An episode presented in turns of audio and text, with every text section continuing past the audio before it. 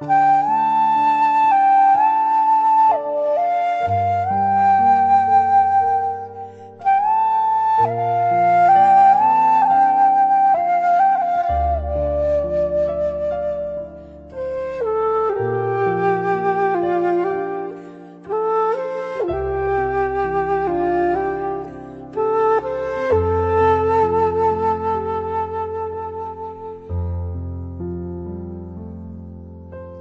มาถึงวิธีการปฏิบัติเรื่องหยุด การหยุดนี่เป็นประตูสำคัญที่จะทำให้เรารู้จักความเป็นปกติได้ เพราะว่าในชีวิตประจำวันของคนทุกคนเนี่ย ถ้าเราพูดกันตั้งแต่เกิดมาเลยเนี่ย พอเราจะอยู่เฉยๆ เราจะเป็นปกติอยู่ใช่ไหม คนรอบข้างหรือสังคมเนี่ยเขาไม่ได้ยอมให้เราเป็นแบบนั้น เขาอยากให้เราเป็นคนมีความคิดสร้างสรรค์ เขาอยากให้เราเป็นคนที่ รู้จักคิดอะคำว่าคำสอนของคนในโลกรู้จักคิดอะถ้าเราอยู่เฉยๆเป็นปกติเราสบายอยู่แล้ว เหมือนเราซื่อบื้อ เหมือนเขาจะมองเราเป็นคนซื่อบื้อ ทีนี้ว่าความเป็นปกติที่ทุกคนมีอยู่แล้วเนี่ย มันเป็นความเป็นปกติแบบตื่นเนื้อตื่นตัว ไม่ใช่ความเป็นปกติแบบซื่อบื้อ แต่เพราะว่าคนเรามันไม่มีใครสอน พอมันมีปุ๊บเนี่ยยังไม่ทันได้รู้จักมันยังไม่ทันได้สังเกตมัน ยังไม่ทันได้รู้ว่าความเป็นปกตินี้เป็นพลังอันยิ่งใหญ่แค่ไหน เราก็ไปคิด เพราะว่าคนเขาชอบให้เราคิด เราก็ไปคิดนู่นคิดนี่ วางแผน เดี๋ยวจะทำอะไรต่อดี เอ๊เดี๋ยวจะทำอย่างนี้ต่อดี เดี๋ยวจะทำอย่างนั้นต่อดี หลังจากนั้นบางทีก็มีตัณหา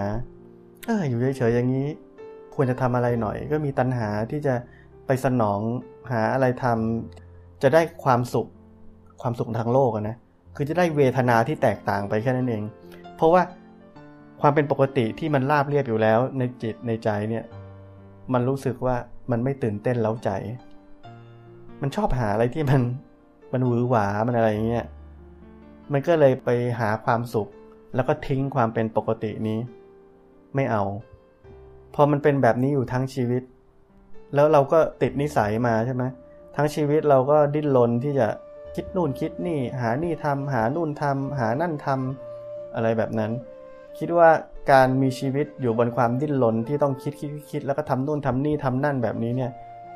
เป็นสิ่งที่ดีเป็นสิ่งที่ในโลกยกย่องสรรเสริญ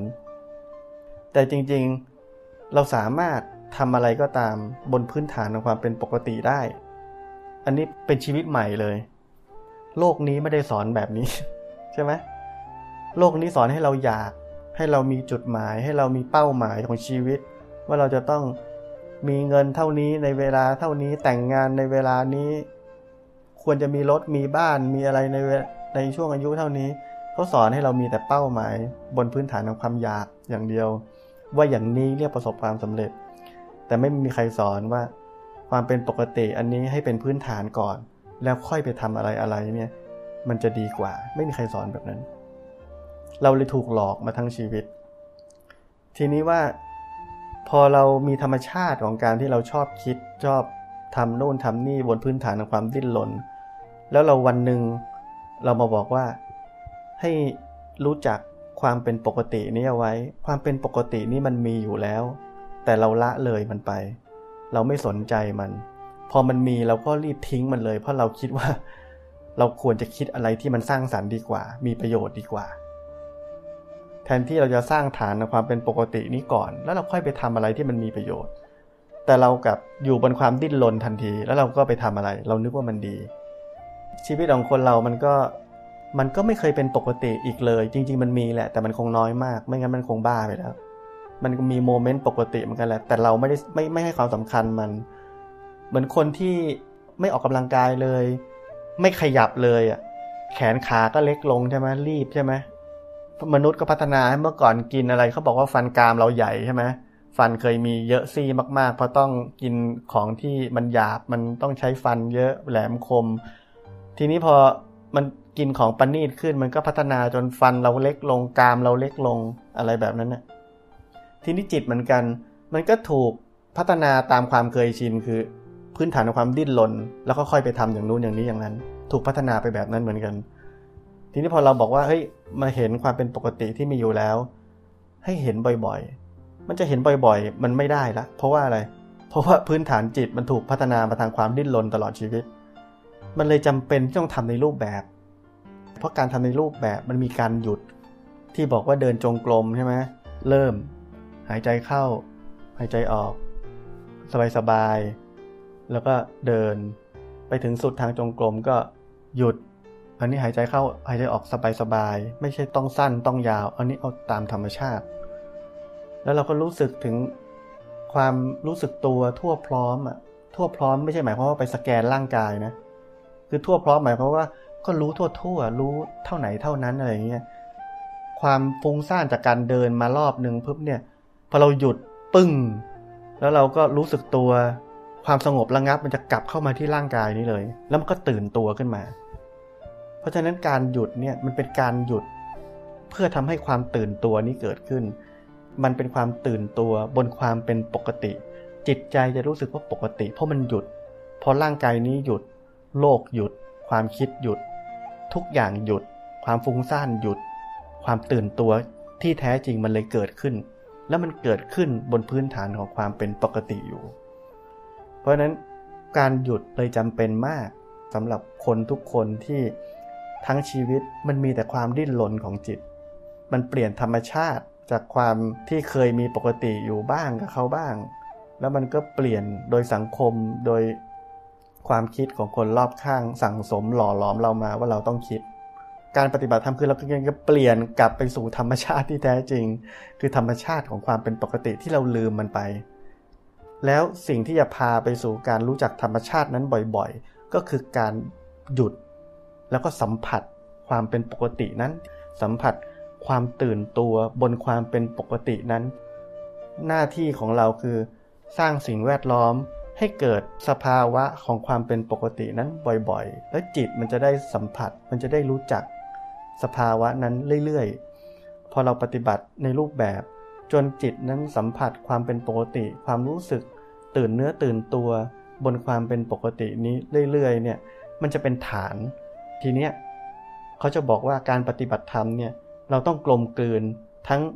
ในรูปแบบและนอกรูปแบบ คือหมายถึงว่าในชีวิตประจำวันก็ต้องกลมกลืนด้วย ฐานแห่งความเป็นปกติ ฐานแห่งความตั้งมั่นของความตื่นตัวเนี่ยมันจะไปเป็นฐานที่จะใช้ในชีวิตประจำวันของเราได้ มันถึงจะเกิดฐานนี้ได้ อิริยาบถใหญ่ อิริยาบถย่อย ถึงจะรู้สึกขึ้นมาได้ เพราะเรามีฐานนี้แล้วฐานของความตั้งมั่นของสมาธินี้ จากการปฏิบัติในรูปแบบ จากการหยุด แล้วรู้จักความปกตินั้น ต้องฟัง YouTube ฟังธรรมบ่อยๆ เพราะว่าความเข้าใจมันจะลึกซึ้งขึ้นเรื่อยๆ แต่คนที่ฟังไม่บ่อย มันก็จะเป็นแบบนี้แบบที่กำลังเกิดขึ้นก็คือว่า มันรู้สึกว่าเข้าใจแต่จริงๆ ยังไม่เข้าใจความสำคัญของมัน ว่ามันสำคัญมาก นี่ มันจำเป็นแบบนั้นการฟังบ่อยๆ ฟังธรรม สนทนาธรรม เข้าหาครูบาอาจารย์ ทุกอย่างองค์ประกอบเหล่านี้จำเป็นหมด การฟังธรรมจะเข้าใจอะไรมากขึ้น พร้อมการปฏิบัติไปด้วย การสนทนาธรรมแบบนี้ ถ้ามีคนที่แนะนำได้ เขาจะช่วยย้ำสิ่งที่เราขาด มาถึงเรื่องขยับมือ เวลาเราเริ่มขยับมือเนี่ย นั่งสบายๆใช่ไหมเราลืมตาใช่ไหมเราไม่ได้หลับตาใช่ไหมเราตั้งขึ้น เราตั้งขึ้นปุ๊บ ตั้งเราให้มันหยุดหยุดจริง ๆ ไม่ใช่ว่า ตั้งขึ้นปุ๊บก็เตรียมคล้าย ๆ ว่า มันพร้อมจะไปต่อเลย ไม่ใช่แบบนั้น มันตั้งขึ้นปุ๊บหยุด หยุดแล้วรู้สึก แล้วสัมผัสอาการหยุดนั้นไว้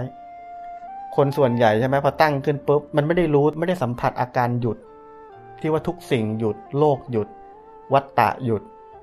ไม่ได้รู้สึกถึงความหยุดที่มันพิเศษมาก มันทั้งหยุด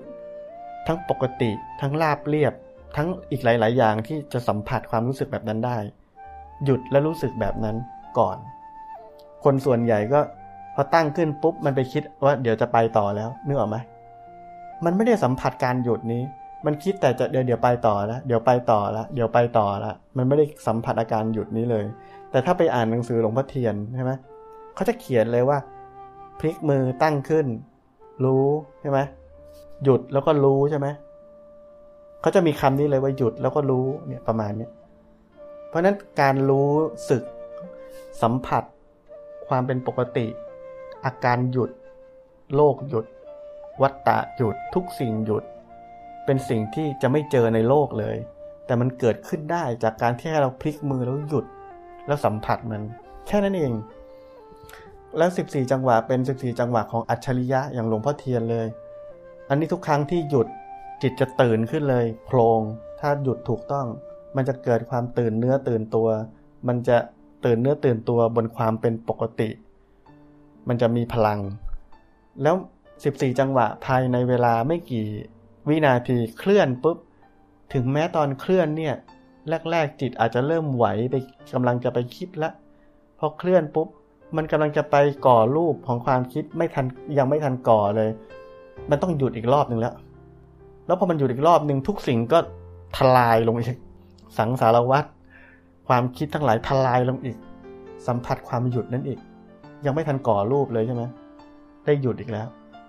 คนคิดว่าการเคลื่อนปึ๊บพับปึ๊บพับไปเรื่อยนึกว่ารู้สึกตัวอยู่ จริงๆไม่ใช่ เพลินอยู่แต่ไม่รู้กำลังเพลินกับการขยับไปเรื่อย แล้วก็ถามว่ารู้สึกตัวไหมรู้สึกไม่ใช่ไม่รู้สึก แต่รู้สึกบนโมหะเคลือบอยู่ มันเลยเป็นความรู้สึกบนความเพลิน ไม่ใช่ความรู้สึกบนความเป็นปกติอยู่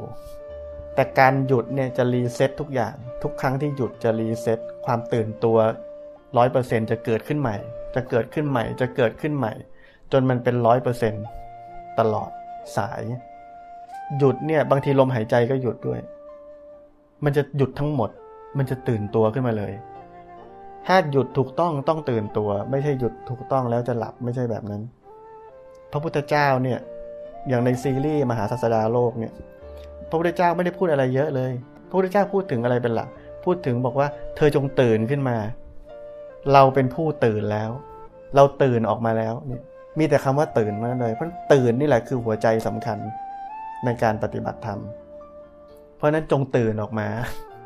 จงตื่นออกมาจากโมหะ จงตื่นออกมาจากสภาพของความเพลินที่เรามองไม่เห็นมันด้วยซ้ำว่าเราเพลินอยู่ เพราะนั้นเลยกลับมาที่ว่าทำไมการหยุดสำคัญ เพราะการหยุดเนี่ยมันทำลายทุกสิ่งทุกอย่างที่เป็นโลก